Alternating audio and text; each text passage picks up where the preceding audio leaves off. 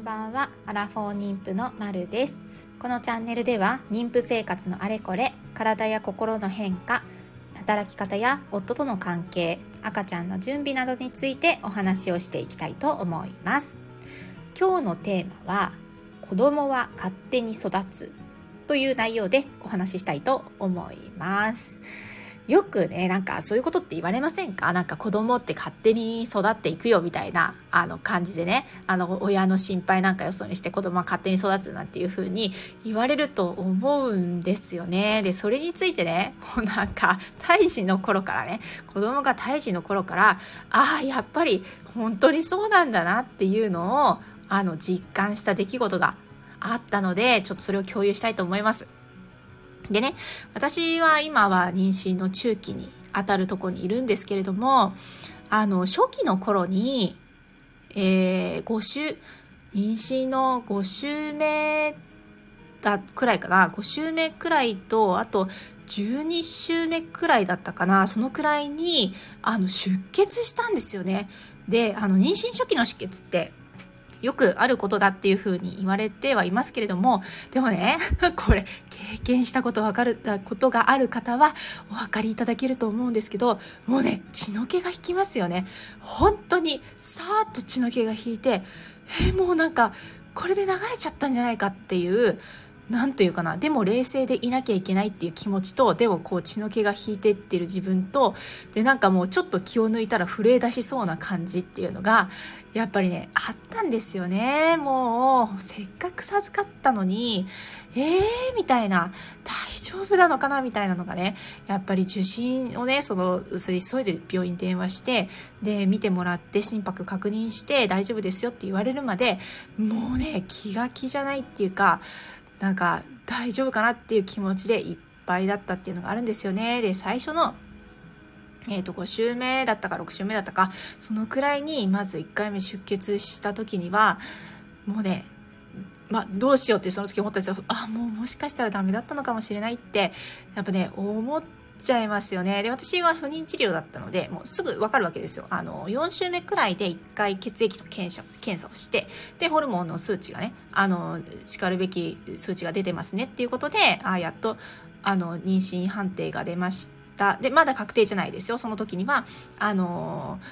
体能も確認できてないですし、え心拍も確認できてないので、まだ決定じゃなくてホルモンのね、数値だけが分かってますみたいな状態。で、そんな中で、まあまた1週間後とか2週間後に来てくださいね、みたいな中での出血だったんですよ。だから、あ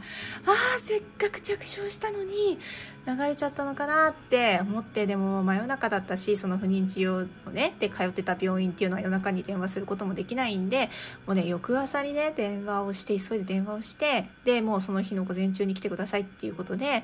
行かなきゃなってっていうふうに思ったんですよね。で、その時に、あのね、家を出る前にですよ。家を出る前に、もうね、お腹にね、あの、もしね、あなたが、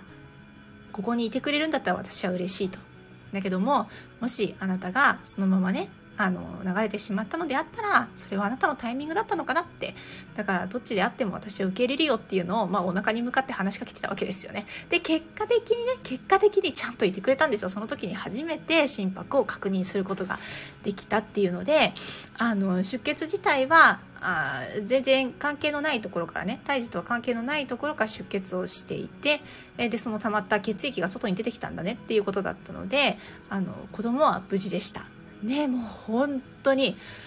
ああよかったってその時にはすごく思ったんですけどこんなにねこんなに心配したっていうか、まあ、血の気が引いたけどもあこの子はちゃんとお腹の中で元気に育ってるんだっていうのをまあ、1回目思ったんですよね。ああなんかねこれだけ心配してもねこの子はちゃんとお腹の中で育ってるんだなって多分私がものすごく心配したことなんて全然知らずにここですくすくとねあの育ってるんだなって思ったんですよ1回目。で2回目に出血したのが12週目くらいだったと思うんですけどその頃もねその時ももうまあその時も血の気が引きますよね。嘘でしょ？みたいなもうなんでこのタイミングでっていうあの出血でもうまた急いでね際にあの病院に電話してでも急いで見てもらうみたいなねあの出血してから本当に数時間後には2時間後くらいにはあの見てもらうっていうことができたんですけどもその時も血の気が引いたよね。もうなん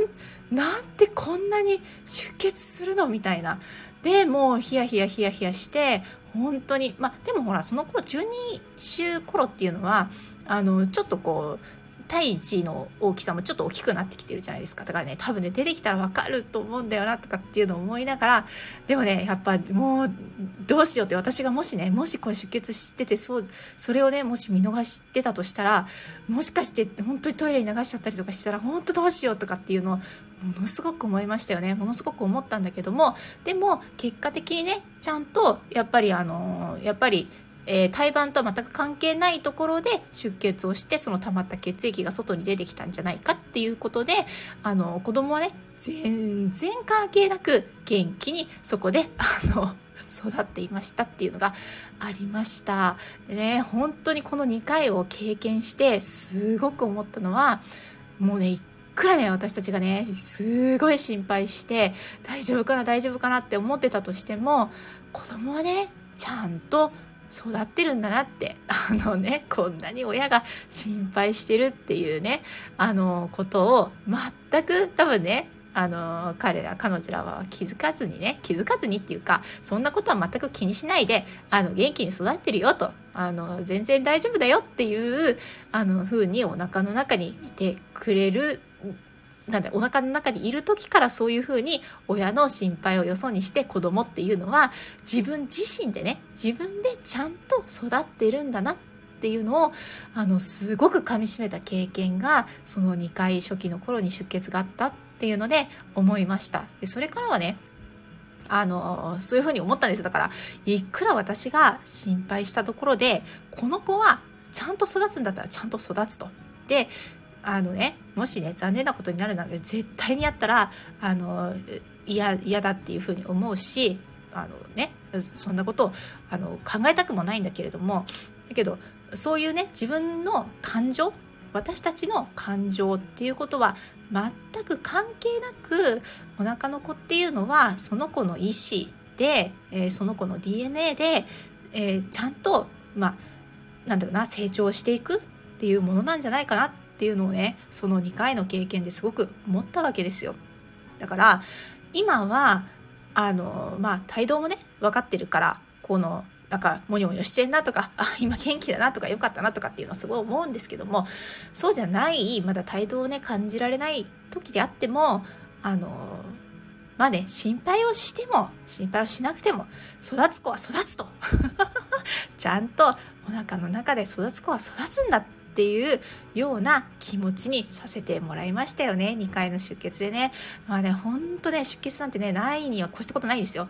と出血がね何もなくここまで順調ですよっていう人ね本当に素晴らしいと思う。あの本当に素晴らしいと思うんですよ。だけどもしね出血があったんだよねっていう方は私もありましたっていうことであの私も血の気が引くような思いをしてだけどこれだけあれだけ心配してあれだけ血の気があの引いていく経験をしたけれども子供っていうのは全くそれには関係なく自分の意思でちゃんと成長しているんだっていうまあ、力強さっていうんですかね。もうねあの今から親が過保護になっちゃダメだなっていうふうにね 思ったわけですよ。だって子供は子供の意思でねあのちゃんと自分で成長してるんですよ。だってあんなちっちゃな細胞からですよ。今はあのちゃんと人の形してるわけですよ。だからさいくらねそんなの私たちが命令してそれをね細胞分裂させてるわけじゃなくてやっぱりあの子供は子供としてあのちゃんと生きるためにちゃんと成長する？あのちゃんと細胞分裂してちゃんと成長して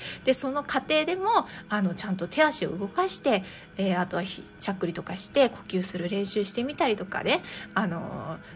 なんだろう外の音に反応してみたりとかねそういうことでねちゃんとインプットされている成長過程っていうのをたどってあのその子のスピードで成長していくんだなっていうふうに思ったわけですよね。だから、あんまりね、心配して過ごすのと、ほら、心配しないで過ごすって同じ時を過ごすわけじゃないですか。だからね。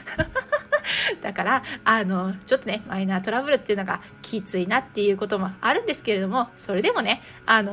まあ楽しんで今の時期を楽しんで、えーなんだろう、暮らしたもん勝ちっていうか、楽しんで過ごしたもん勝ちかなみたいな風に思って、あの、これからのまた日生活をぜひ楽しんでいきたいなという風に思っています。今、妊婦さんたちも、あの、本当マイナートラブルとかね、きついなとかって思う時もあると思うんですけど、まあ、楽しんだもん勝ちだっていう風に思って、あの、ぜひ一緒に楽しく過ごしていきましょうね。ということで、今日はこの辺で、じゃあね